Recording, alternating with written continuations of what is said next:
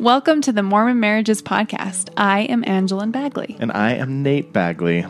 As members of the Church of Jesus Christ of Latter day Saints, we believe that the most important thing in life is your family, and the backbone of your family is your marriage. So, on this podcast, we talk with couples from the church who provide amazing insights into what it takes to create a marriage that will make you look forward to eternity.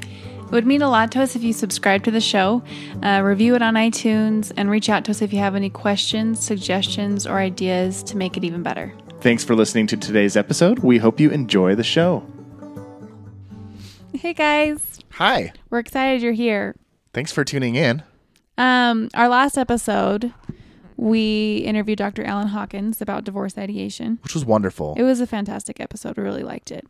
And at the end of the episode, we talked about how our next episode would be with Jenny Rollins, who has gone through a divorce as a member of the church. And that episode is still coming. So we don't want to confuse anybody. So that's why we've called this a bonus episode. but we really wanted to record this one. I know we have an episode. Uh, I think it's episode eight where we talked about why we started the Mormon Marriages podcast. And honestly, it's been so long that I don't really remember what we talked about in it. right. But we wanted to give a little context and insight into why we are so passionate about marriage and why we love talking about it so much. And really how we've come to know so much, I guess you could say. I don't want to I don't want to say that sounding like we know everything because we don't, but Well, I got a I got an email a few weeks ago from Mm-hmm. a guy who was like, "Why would I trust you guys with marriage advice? You've only been married for three years." and I'm like, "I get it. I get it. I, I get why people would think that way. Think that like, oh, here's this young couple who hasn't been married for decades, and who do they think they are going out and giving relationship advice?" So I feel like every so often uh, we don't talk about our our background very often to give people context into who we are and why we do this. Right. And it was sparked mainly because we've been invited to speak at a Fifth Sunday next week, which we're super excited about. A Yeah, listener of the show, stuff like this. a listener of the show reached out to us and just asked if we. He's an elders quorum president in his ward, and just asked if we'd come talk a little bit about what we know and see if we can help inspire some of the marriages in his ward. But um, do you want to talk a little bit about the conversation you had with him? Yeah, so we're on the super awesome guy, and he's like, you know, I've been listening listening to all your episodes, and they're all so great, and I keep asking myself, how do these guys know so much?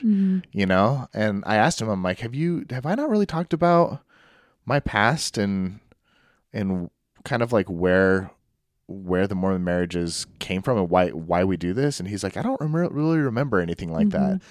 And I was like, oh man, this is important information for our listeners Right.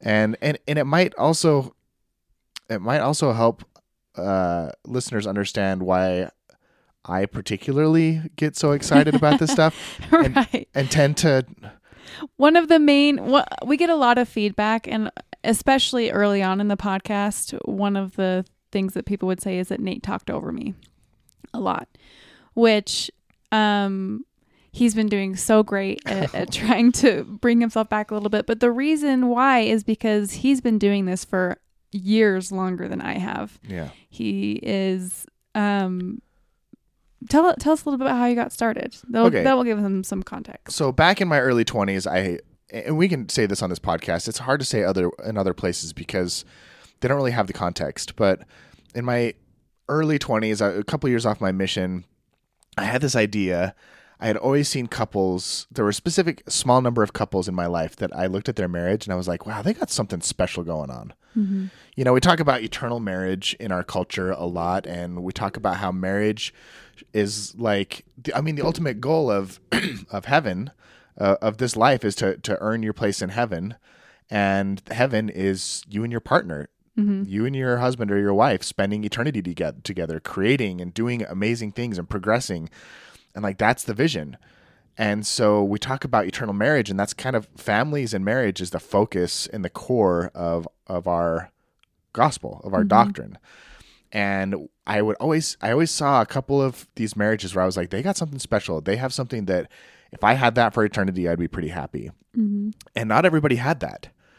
And i had this thought well why don't you go interview those couples and figure out what they do differently that everybody else is not doing what is it that makes their marriage so great and I'd get excited about the idea and I'd go buy a microphone and be like, I'm going to do this. And then I would go buy a domain and set up a website and be like, I'm going to do this. And then I would go get a camera or, you know, I, I always, I would, I would do everything but doing the thing, just preparing. And then, um, in my late 20s, I was about 27. It was back in, uh, two, 2011, 2012.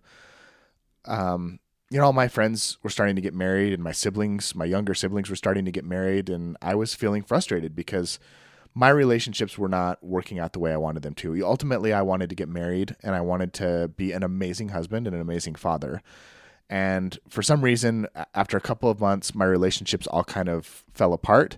And in large part, in hindsight now, it's because I got scared.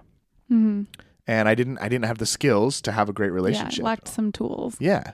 So I kept running away. I would I, at the at, at the at the point of conflict where things started to get real and the the honeymoon phase started to wear off, I'd freak out and I'd run away. And so I was like, you know what? This is whatever I'm doing is not working, and I need to figure out what to do so that things will work. So um, I did something weird, and I ended up quitting my job with the sole purpose of going to find as many of these couples that I talked about earlier as I could in interviewing them. Right. I wanted to document my interviews and I wanted to kind of like unlock the secret to true lasting love, the kind of relationship that I'd always wanted. Well, and I think it was inspiration for you. It was it was like a prompting for you to do this. Yeah, I felt more I felt more called, more inspired to do this than I felt to do anything in my life. Mm-hmm. Like when people talk about hearing a voice, that's the closest I've ever heard had to hearing a voice. I don't know if I heard a voice, but it just felt I just had this strong premonition for years. For- like it was building for years. Right. And Mhm. and the reason that I quit my job is because when I, I was, it was I had a rough day at work. I was I was in a weird place with my faith. If you've listened to past episodes, that's during that period where I was not really very active in the church and I was in a weird place with my relationships and with my just my identity as a human being. And the idea to do this project came back. It had come off and on throughout the last through several years, the previous years. And when the idea popped into my head during this this point of misery, I realized that if I didn't do it, I would have to go the rest of my life wondering what would have happened ha- if I did, if I had. And it scared me. It scared me to think that I'd been receiving these promptings and that I hadn't taken action on them, and that the the time between the receipt of these promptings was growing, uh, like the space was far longer and longer Mhm. and and when I remembered in this moment, like, remember that thing you were gonna do? You were gonna go interview those couples. Like that's still an important thing, and you should go do it. I was like, if I ignore it this time, is it never gonna come back? It freaked me out. Mhm. So that's why I quit. I quit my job, and then I went on this quest, and it was really a quest. Like I. Oh man, so many obstacles and so many interesting stories. I could go on for days and days, but I ended up starting a podcast called The Loveumentary, and um, I documented all these interviews and I interviewed couples from every walk of life. I interviewed religious couples, non religious couples, straight couples, gay couples, polygamous families, rich people, poor people, peop- Arranged marriages. arranged marriages, people from big cities, people from small towns, you know, people from different races and backgrounds and religions. And it was an incredible, incredible experience. And as I conducted these interviews, I started to learn really important, valuable lessons. And I started to learn the, as I conducted these interviews, I started to learn all these really important, valuable lessons. And people started listening to the interviews and they were saying, wow, I, I've had these questions too, or I had no idea that a marriage could be that way. And it was starting to inspire people, including myself. And then I started getting introduced to therapists and researchers, and I got introduced to professors and authors, and I got to sit down and like interview Gary Chapman from the Five Love Language or Lo- Five Love Languages, or interview um, doctors John and Julie Gottman from the Seven Principles for Making Marriage Work and the Gottman Institute, and I got to interview um, like John Townsend, who wrote the book Boundaries, and these people who have literally changed the face of relationships for an entire generation. Like they've changed they they have unlocked incredible secrets and incredible truths that help people have amazing relationships. And I started to become colleagues with these people. And, you know, then in the Mormon community, I got to know people like Kristin Hodson, who we've had on the podcast, Mhm. and Jennifer Finlayson-Fife, who we've had on the podcast, and, you know, so many other people within the LDS community as well, Julie de Azevedo Hanks, um, people who I really look up to and admire and who are making a difference here locally. And I realized, like, um, that, that my passion for marriage was something that could change people's lives. And I mm. did this for like eight years, and I'd never done anything specifically for the LDS community. And that's kind of why we wanted to start the Mormon Marriages podcast. But like, this isn't just a husband and wife who are like trying to start a cutesy little podcast together. this is something that I do full time. Like, I mm-hmm. help people have awesome marriages full time. I believe that not every couple needs therapy. Um, I think therapy is great for couples who have past trauma that they need to work out or who are in crisis and need a third party to step in and help guide them through that crisis. But I think the vast majority of couples they they they they need a little bit of education. They could they'll benefit from a little bit of education. Mhm. And that's the gap that I try to fill with this podcast, with my other show, and with all of the the work that I do with other professionals in this industry. So um, that's that's kind of the backstory of where Mormon marriages came from. Is Ange and I had been married for a couple of years, and she was watching me do this stuff in the secular world, and we had a conversation one day and said, like, do you think that that our community, like the Church of Jesus Christ of Latter Day Saints community, do you think they need something like this? And I was like, you know, they do. Mhm. They do. It's been great. Yeah, We've had a lot of fun. It's been amazing. And the cool thing is that we get a front row seat into the lives of these amazing couples and and experts who are willing to be interviewed on the podcast that that teach us. And then we get to put that into practice and see how it works in our own marriage and how it benefits our own marriage and if it works for us, We share it with you. we share it with you. Yeah. So we're kind of like testing things out and trying them and experimenting them and then sharing what works. Totally. So we're, we're like doing the work for you to create a shortcut. You know, sometimes I feel honestly, I sometimes I Mhm. feel like I do more work. Uh, I have more invested in somebody's relationship than they do. Does that make sense? yeah. Like I don't want that to sound egotistical, but like Mhm. I do a lot of work to try and give people the tools and the resources they need to have an amazing marriage that they're excited to wake up to every morning. Right. And I think a lot of people like the, the work that I put into creating those materials is higher than the amount of work that they put into actually making their marriage great. Which um, I think what you're doing is helping it be a little bit more approachable for people. Yeah, accessible. It's a, it is Yep. a lot of work. It's a lot of work to have a great marriage, and sometimes you don't know where to start. And so our goal is just to help people know where to start and give them a clear path forward. And as I mean, I kind of married into this, but that was one thing that attracted me to to you in the first place was just how passionate you were about it. And I remember one night you just were just we were friends at the time and you just talked about how much you just wanted somebody to be as passionate about it as you were. And i remember in that moment thinking i want to be as passionate about it as you are.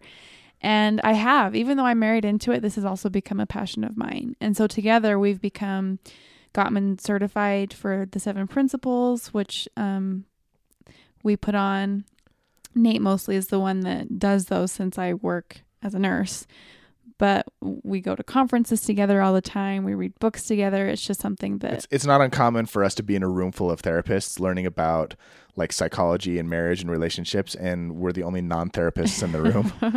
because because we love it. We're just this is a passion. Right. This, is, this isn't something we just do for a paycheck because honestly, we started out with not getting a paycheck doing it, and it's something that we find very rewarding, and we are so grateful for those of you who have listened, who are beginning to listen, who share it with others, because our goal truly is just to help people have awesome marriages. Right. That's what we want.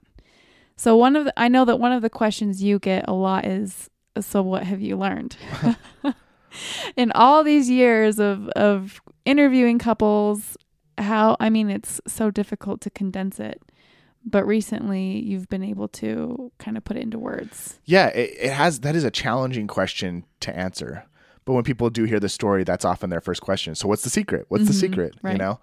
And and it's hard to answer that question without sounding cliche, like, Mm-hmm. oh, you just need to have good communication, or oh, it's all about putting the needs of your partner before yourself. And like those are great. It's not bad advice, but I, I I've always felt like there was a lesson in my experience that was wrapped up there that I just had a hard time articulating, you know? Mm-hmm. There was there was something that I had learned that I I don't know if you've ever had that experience where you know something but you don't have the words to express it yet. Right. Right. Totally. So I've been wrestling with that for years, and it's only recently that I feel like I've found the words to describe this what I learned going and, and interviewing hundreds of couples and experts all over the world.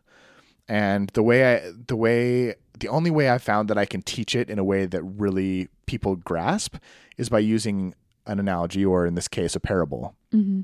And it's very similar to the parable of the seed Right. in the Bible. Um oh, Book of Book, Mormon. excuse me, in the Book of Mormon. Alma in Alma 32, yep. Yeah, yeah, yeah. Um, but there's, I mean, Jesus also teaches about the the the, the right. parable There's of the so many parables So it- that have to it's do all with very similar. seeds. Regardless, this is Nate's parable, Mm-hmm. um, or his analogy. So if you, the the power of a seed is incredible. Mm-hmm. You take this teeny tiny little thing, and all you have to do is put it in the right ecosystem, in the right environment, and it can grow into to be a massive plant and bear fruit and feed villages and feed families and and it all starts with this little speck Mm-hmm. and and the the interesting thing about this little speck is you could do a lot of things to it to try and get it to grow. You know, you could bribe it, you could try and cajole it or convince it, you could try and scare it into growing, you could try and manipulate it into growing. But really the only way to make a seed grow is to plant it in fertile soil, give it some sunlight, give it some regular water, and at that point the seed has no choice but to grow Right. if you put it in the right ecosystem it grows Mm-hmm. and i in my experience of interviewing all of these couples and talking to all these experts i have i have come to realize that humans are no different Mm-hmm.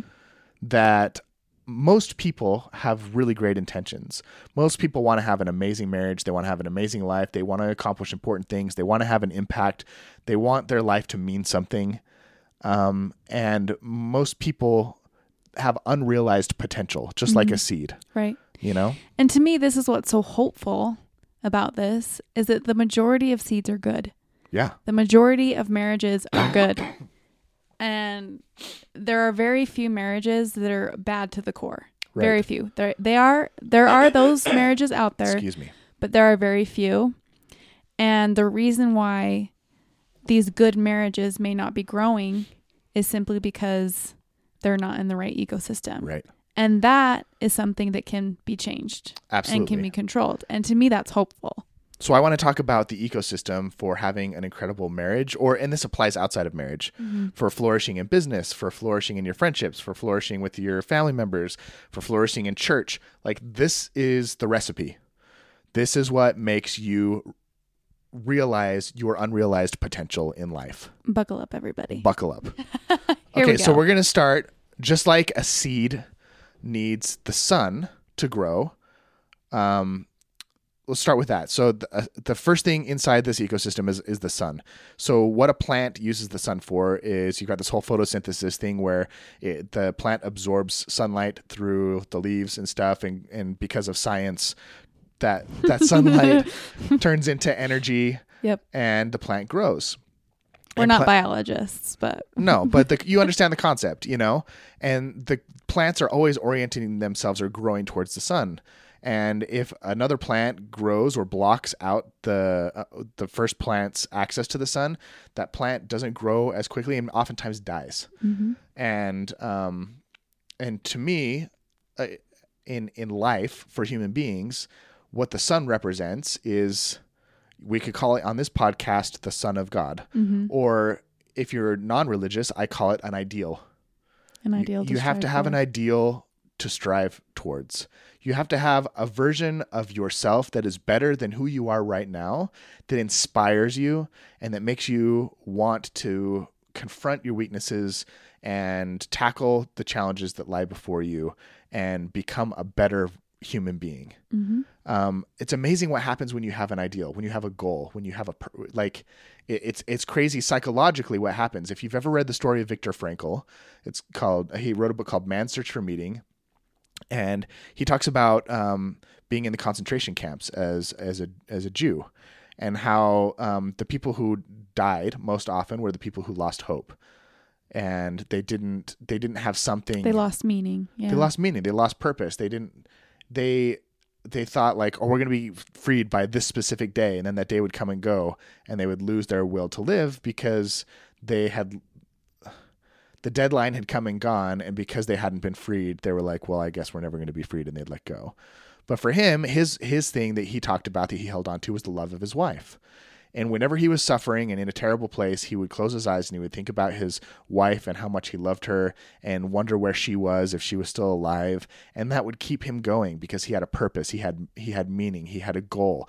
If he could make it to the end of the war, maybe he could find his wife. If he could live until they were freed, until this misery ended, maybe he could find that that happiness again. And it gave him a, a reason to endure the suffering of life. Mm-hmm.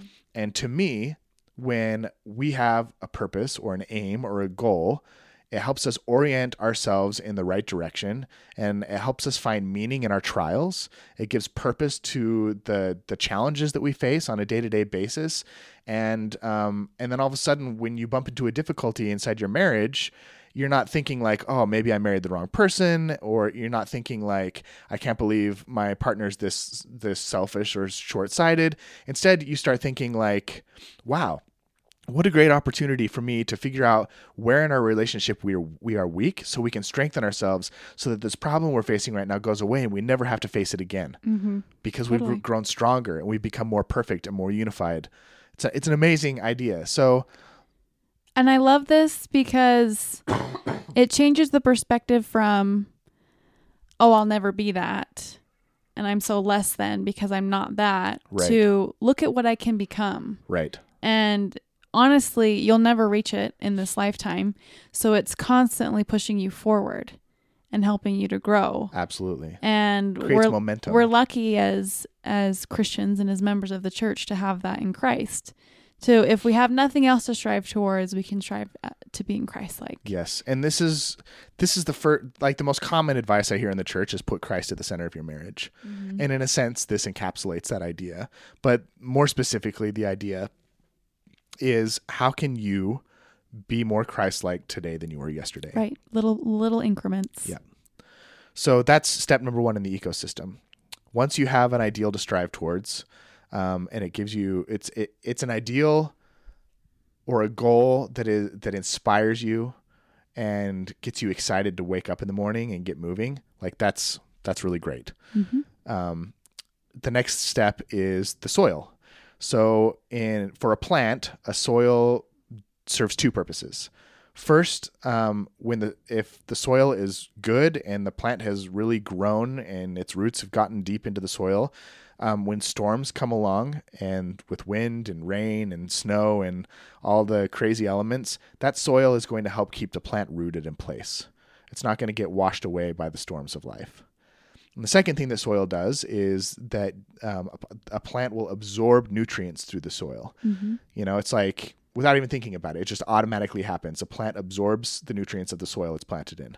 And if the soil is toxic, the plant dies. And if the s- soil is rich and fertile, the plant will typically flourish. Mhm. So, for human beings, for us, our soil is our community. It's the people that you spend the most time with. Yep. I love, there's an amazing quote by Jim Rohn. Uh, and he says, You are the average of the five people you spend the most time with. And I have kind of co opted that, that quote and changed it to say that your marriage is the average of the five couples you spend the most time with. Mhm. And so I like to ask people if if the attitudes, behaviors, and actions and and words of the couples that you spend the most time with were as contagious as like the chicken pox, what would they be Mhm. infecting you with? Would they be um, infecting you? Would they be like negative? Would they be complaining about their partner all the time? Would they be criticizing? Would they be um, constantly spending their time watching TV and not going out and doing good in the world? Or are they the type of people who build their partner up, who are look for the good, who compliment others, who look for ways to make a difference in the world and lift others up. Um, the science actually backs this. It, this quote is often, I hear it a lot, and people kind of roll their eyes, like, yeah, yeah, it's one of those um, kind of cliche quotes that sounds really nice, but there actually is science that backs this up. There's a principle called behavioral contagion that says that you are more likely to do the things that you that the people around you do or the people that you are paying attention to do. So when you see like it's really interesting when like when a celebrity commits suicide, suicide rates typically go up. When um, a teen girl gets pregnant in in a high school, and it's a big scandal and everybody's talking about it, it's not uncommon for several other people For there to be more other pregnancies get to, pop up in the same school. Yeah, if you look at Herriman High School, you know, here locally in Salt Lake, was it last year or two it was years a couple ago? years ago, I think. There was like eight suicides at that school. It's Mhm. terrible right. but this behavior is also i mean th- there's a there's a pew research study that shows you're 75% more likely to get a divorce if a, a close friend or family member gets divorced Mm-hmm. it's crazy like it happens you know we repeat the behaviors and the actions of the things that the people closest to us do but the behavioral contagion principle also applies to positive things like when somebody like let's say you're going through the drive-through to grab a quick lunch and the person in front of you buys lunch for you and you pull up to the window and they're like, "Oh, the person in front of you bought it," and then you're like, "You know what? I'm going to pay it forward. and I'm going to get it for the person behind me." Like there's stories of of that that thing happening for like enti- an entire day straight. Right. Or even like I, I think about one person starting to dance on the dance floor Oh yeah, and then everybody else starts trickling in and Yep. dancing, but it just takes that one person to so you can influence your the the people around you for good just as much as you can influence them for bad. mm-hmm. So um, the the principle here behind behind the the soil is that um, you absorb the nutrients, aka the values, the beliefs, the behaviors, and the ways of thinking and the ways of speaking that the people around you have. Um, it's just a it's a fact of nature. And then the additional awesome principle is that if you have a really great community and a storm of life comes along, a big challenge or an obstacle, whether it's uh, like a job loss or a sickness or uh, death in a family or you know it, so many huge things that people confront every single day.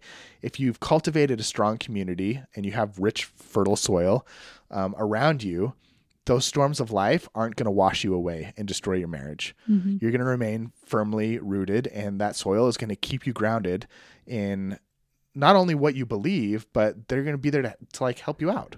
Right. and I don't think, I don't think an extraordinary marriage. It's uncommon for extraordinary marriage to exist in a in in isolation. Mm-hmm. I think almost every single couple that I've found, the ones that I admired the most, are always surrounded by a community. There's n- there's another awesome couple pretty close by. Oh, Several, Right. yeah, and they spend time together intentionally, and they and they have real conversations. Like I remember talking to this couple, Ty and Terry, in Omaha, Nebraska, and they were, oh man, they're so amazing. They're such an amazing couple. But one of the things that I remember distinctly remember them telling me about is how, um, you know, a little over a decade into their marriage, they were went out with friends, and their friends asked them, like, "How's your marriage doing?" And she said, "Oh, our marriage is overall pretty great, but like in the sexual department, not so great right now. But you know, overall pretty good." And the friend called her out and was like, "Hey, I would argue that if your if your sex life isn't great, then your marriage isn't great." And you should probably think a little bit about that because there might be some things that you could do to make your entire marriage great. And she realized, like, yeah, we're missing out on something really important here. And she made a commitment to herself that her husband would be the most satisfied guy in the county. And then spent an, like a long time talking to me about why that was important and what an impact it had on their marriage. But How the friend rallied behind her her marriage. yeah, you know, and, and was willing to call her out on her weaknesses Mm-hmm. and be there, to, but in a loving way, and be there to support her in becoming stronger. And that that one conversation had a huge, lasting impact in their in their life. Mm-hmm. You know, and I I, I look at all the people we admire the most, and it's just it's important. It's important to surround yourself with people who lift you up and inspire you and make and make you better. So next time you are with your normal community of people that you spend time with, just pay attention to their language. Pay attention to how they talk about their marriage and whether you want those attributes in your marriage or whether it might be good to distance yourself a little bit. And that's a hard that's a very hard, hard. thing to do very hard. because it might be long like lifelong friends, it might be close family members that you love a lot and you might be spending time with them and just be thinking like, "Dang, I don't want that." hmm And if that's the case, like I don't it's a hard decision to make, but And it's not necessarily like cutting them out of your life completely, but maybe making sure that there are other people you're spending more time with. Yep. Or or having a conversation with them and Yeah. telling them what you see. Um, but these are the these are the things that people who have extraordinary mar- marriages are willing to do. Mhm. You're willing to make sacrifices. You're willing to do what's uncomfortable and difficult now in order for a better future. Right. So that's that's the prin- the community principle. That's principle number 2 in the growth ecosystem. And the third one is the most interesting one because I feel like this is the one that's missing from most marriages. Um, the third one is water. So one of the things that's interesting about water is that water represents life in the world of nature. You know, there was this huge, uh, like to do um, last year when they discovered the first photo of water on Mars. Mhm. They were like, "Oh my gosh, this is so amazing!" And scientists were freaking out, and they they freaked out because water means life. It means if there's water on Mars and we have pho- photographic proof, that means we can somehow one day sustain life on Mars. You know, or if you go into a desert. Um, I watched a na- nature documentary a little while back, and you can have this complete desolate desert. There's no plants. There's very few animals. They only come out at night, and then you come across They this only little. come out at night. Sorry. Ooh, That I just like really made me think of that. Continue. Um, but then you stumble across this little mud puddle in the middle of the desert, and there's lions and and rhinoceroses and elephants and like birds and all every type of animal that you can think of, whether it's predator or prey. They all gather around this mud hole to try and soak up a little bit of liquid. And there's plants growing around, and like that that little mud mud puddle is like an oasis of mm-hmm. life because of the water. And in your life, there are, if you think about any time that you have flourished, any time that you've experienced um, radical, accelerated growth, something specific has probably been present, whether it was in a sport where you were competing maybe um, at a high level. Maybe it was you were learning a musical instrument. Maybe it was in school. Maybe it was in work. Maybe it was just learning something as a kid. But almost always this principle was there, and it's rarely there inside of a marriage, which fascinates me. And um, the principle is accountability. So the idea behind accountability is that typically when you want to be really, really good at something, you find somebody who's good at it and you have them mentor you. hmm A coach. Do you remember l- taking piano lessons as a kid? Uh huh. Whenever I did piano lessons, I'd go play my songs for it was like 30 minutes. I'd go play my the songs I'd been working on that week for my teacher.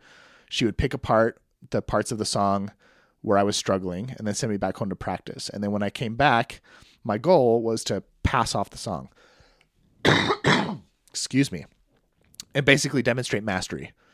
And when I demonstrated mastery, my teacher would pick a new song for me that challenged challenged me in a new way. It would help me develop new skills, and I would progress little by little over time. And I, I got to be a really pretty decent piano player. You were an even better piano player than I was. Thanks. Was it a similar situation Oh, for you? totally. Yeah. Yeah. um, I feel the same way about like playing sports. I played um, soccer and volleyball growing up, and like the whole reason you have a coach is you want somebody watching you play the game and picking out where you're weak. Finding This was so fascinating. I watched a TED talk about Yeah. this exact principle in medicine, where there was this surgeon who was a phenomenal surgeon. His he had spent years perfecting his practice, and his um, uh, adverse reactions to his surgeries, you could see the data of how it decreased over the years because he was perfecting his skill. And then for f- several years, it had plateaued. And he, he didn't know why he'd plateaued because he was doing so well. And so what he did is he hired a mentor, a coach to come watch him do surgeries. And um he he did this surgery and he was like, "Man, I did perfect on the surgery. I don't know what this mentor is going to have anything to say."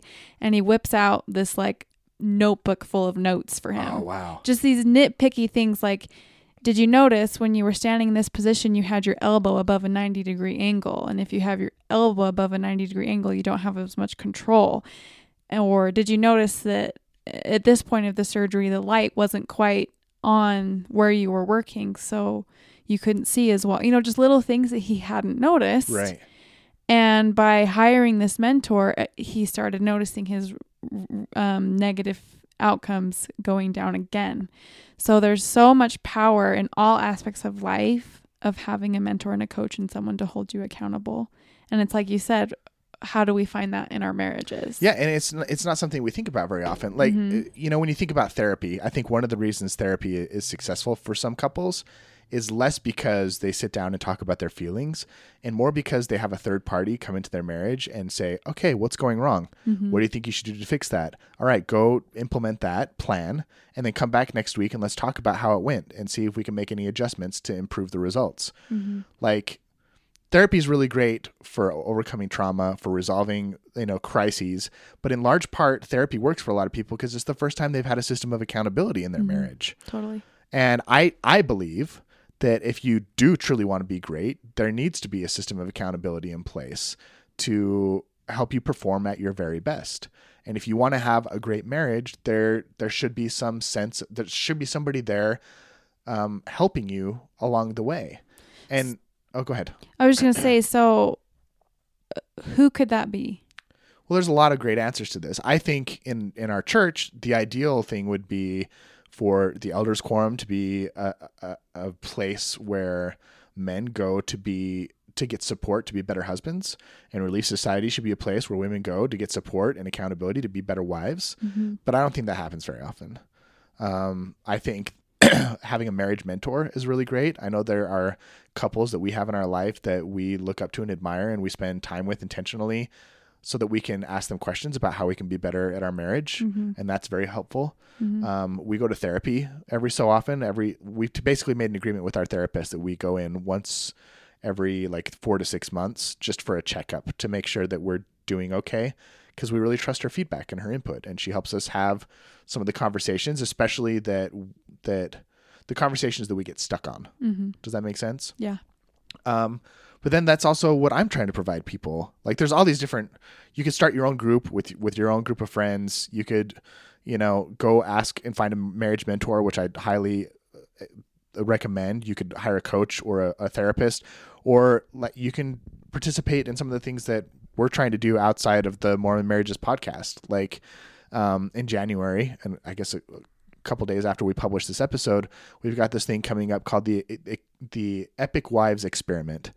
And the whole goal is to send wives through a series of experiments over the next month that will help create positive shifts in their relationship that will alleviate stress, um, help them feel less burned out, help them get more support and emotional connection from their partner over the next year, and all while hopefully doing less, carrying less of the load. Essentially, putting them in the right ecosystem where growth just naturally occurs Yeah. versus trying to white knuckle it. So we're going to be providing them with an ideal to strive towards. We're going to be providing them with a community to surround themselves with, and then we're going to be also um, holding them accountable on a regular basis and rewarding people who participate actively Mhm. and accomplish the goals that they set out to accomplish. And like that's that's a thing that you could do. And there's if you don't want to do my thing, that's fine. There's a lot of other people out there who are doing similar things that will provide you with amazing content, amazing community, amazing accountability that's affordable, that's less than an oil change for your car or a, a tank of gas, you know, Mhm. but gives you that sense of accountability.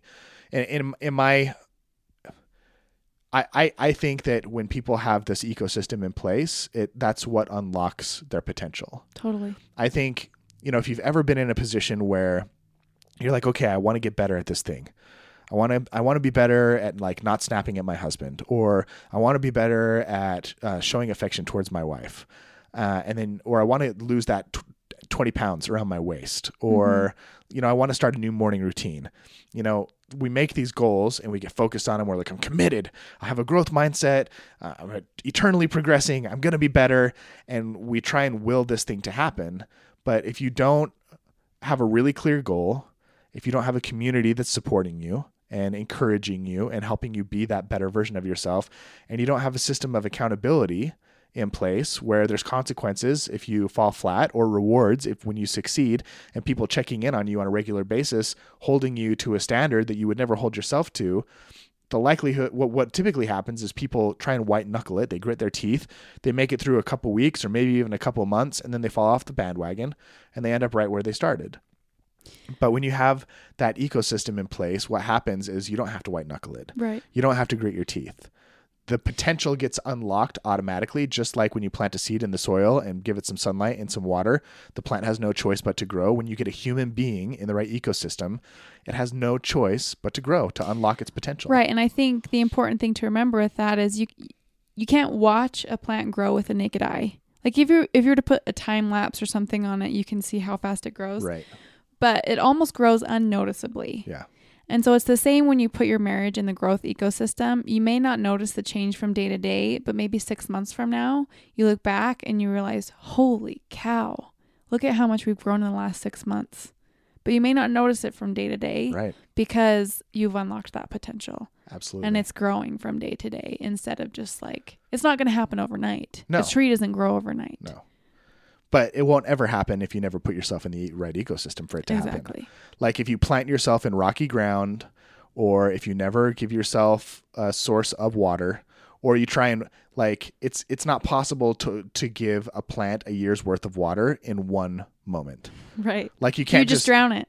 yeah you can't just like give a little plant five gallons of water and be like hey that's your water for the rest of the year it would probably die. yeah or you can't give a plant water and plant it in fertile soil and then just lock it in the closet and hope it'll grow Mm-hmm. do you know what i mean like you need all three things to really unlock that potential Right. and after talking to couple after couple after couple and expert after expert after expert, I found that the people with the happiest lives, the people who have the most fulfilling marriages, the people who are um are experiencing that fullness of joy and what I would describe as something that's approaching a truly celestial marriage, they have this ecosystem in place w Mhm. and most of the time they don't even realize it. right. And I think that's been the challenge in articulating this is because, you know, most people will come out and say, like, oh, you know, we just really work on our communication, or, you know, we surround ourselves with really great people and have really awesome supportive friends, or our church group is really important to us, or,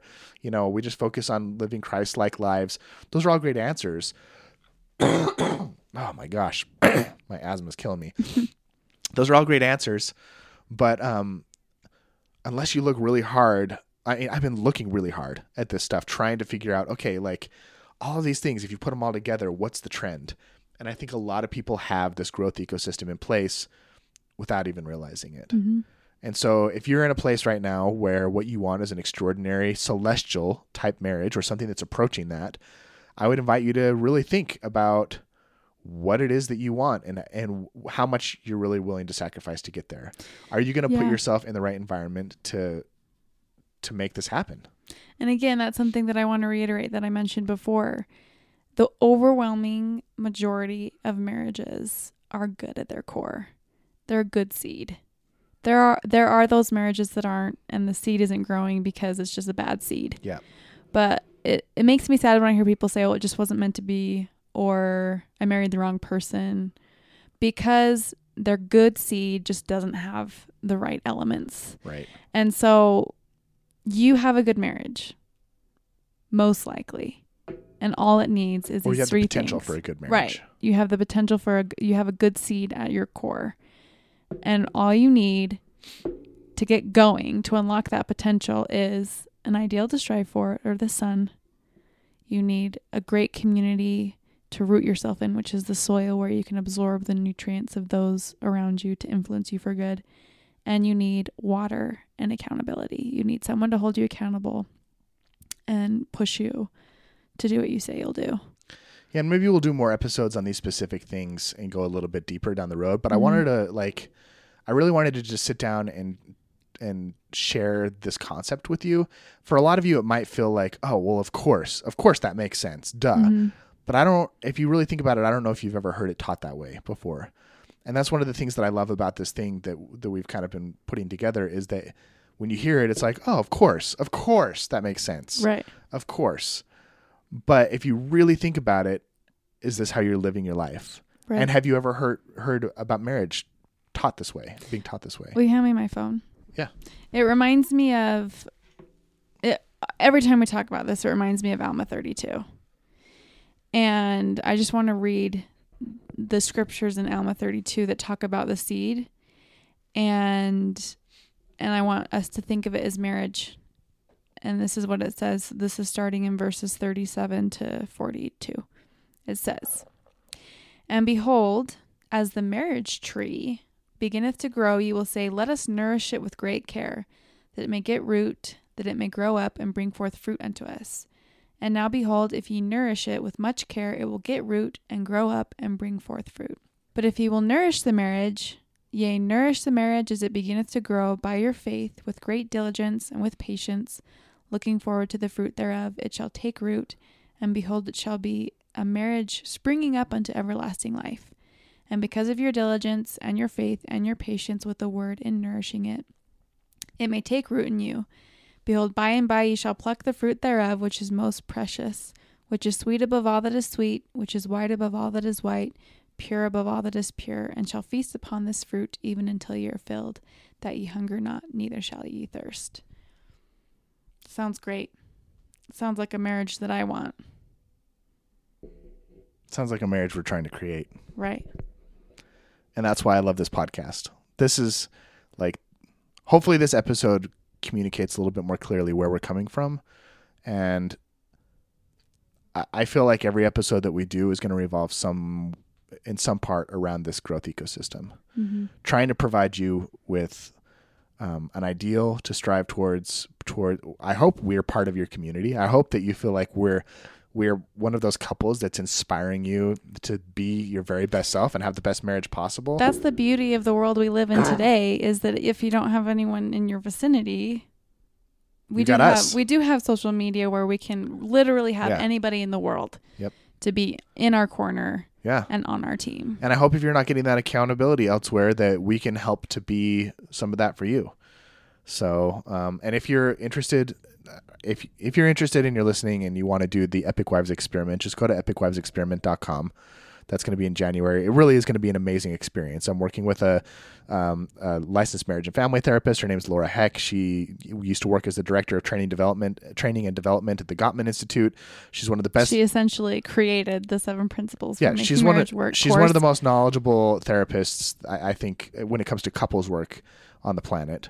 Um, and she's a phenomenal person, and I'm really excited to be doing with her. And I think we're gonna really change some lives, um, not only of the wives that participate, but of their husbands as well. Mhm. And it's gonna be really cool. And if you don't want to participate in that, reach out and let us know what you got going on in your relationship and how you want to be better. And I'll point you to resources, whether they're mine or somebody else's. Like my goal our goal is to help you we're, we're sick of seeing people i hate i hate mediocre love Mhm. i hate mutually mutual toleration. yeah i hate a marriage of mutual toler- toleration I, I don't like the idea and this is, might sound sacrilegious but we talk about enduring to the end a lot in relationships i was talking to a woman a while back and she told me that she was she was waiting for her husband to die she's like i i just hope that after i die that in the next life the lord blesses me with a husband that that loves me and that we get along with that uh, with each other and that's not the way to live life like no. no, don't wait until you die to have a good marriage. Take the marriage that you have right now, regardless of where it's at, and make it awesome. There's a way to do it. There's absolutely a way to do it. And it, the question is, are you willing? Are you willing to put in the work and face and, confront the things that are standing in your way of having an amazing marriage and do the work to get there? Like we are not a perfect couple. But No. one thing that that Angelin and I, when she told that story at the very beginning beginning of the relationship, the thing that um, I said after that one date was, "I just want somebody who wants to play the game." That was what I said, and you Mhm. and you said you thought, "I want to play the game too." hmm And play the game to me means like just be in the fight. Somebody who wants to be in the arena thinking like, okay, how can we be better? How can we confront this and and do a better job and make our marriage stronger and turn this into something that we both want to participate in on a regular basis and then we enjoy it. The marriage we have today has been through by choice. Yeah. We've intentionally created it. I love our marriage more than anything. It's not always easy. We don't we're not perfect and we're still learning and we're still growing, but I would say that we have made ourselves lifelong students Yes. of marriage. Yep. We're willing to constantly be working towards that ideal. We're surrounding ourselves with people that can Yeah. help us with that and holding ourselves accountable. And one of the hardest things about that is realizing that the only way I can get better is by letting you exploit my weaknesses. Honestly. hmm Like that's why marriage is such a in my mind a sacred organization is that it really turns if we let it, if we let it happen, marriage will perfect us. And the way it perfects us is that our spouses make our weaknesses and imperfections inescapable. They reflect them back on us. Yeah, you can't be blind to them anymore and because that is an uncomfortable it thing. sucks. It sucks to know. I'm like I I've become more familiar with my weaknesses in the last three years than my entire life combined, Mhm. and it's really that's what makes marriage hard is because I come face to face with these things that I suck at. You're forced to confront yourself. Yeah, but I'm so grateful for it because it's made me a better man, and it's made me love you even more when I can put my pride aside and take a deep breath and be like, you know what, you're right. I didn't use the right tone of voice, or I was short tempered, or I'm not being very patient, or, you know, I should have been more quick to apologize. And I just can't thank you enough for that. I thank you for making me a better person. Thanks, honey. Here's to an eternity of more of that. Let's do it. I hope you guys join us on that journey. We love you. And I love you. I love you too, honey. Okay, guys. Um, we'll be back with more episodes soon, but hopefully that gives you a little bit of context into who we are and why we're doing this. Merry Christmas. Merry Christmas. Bye.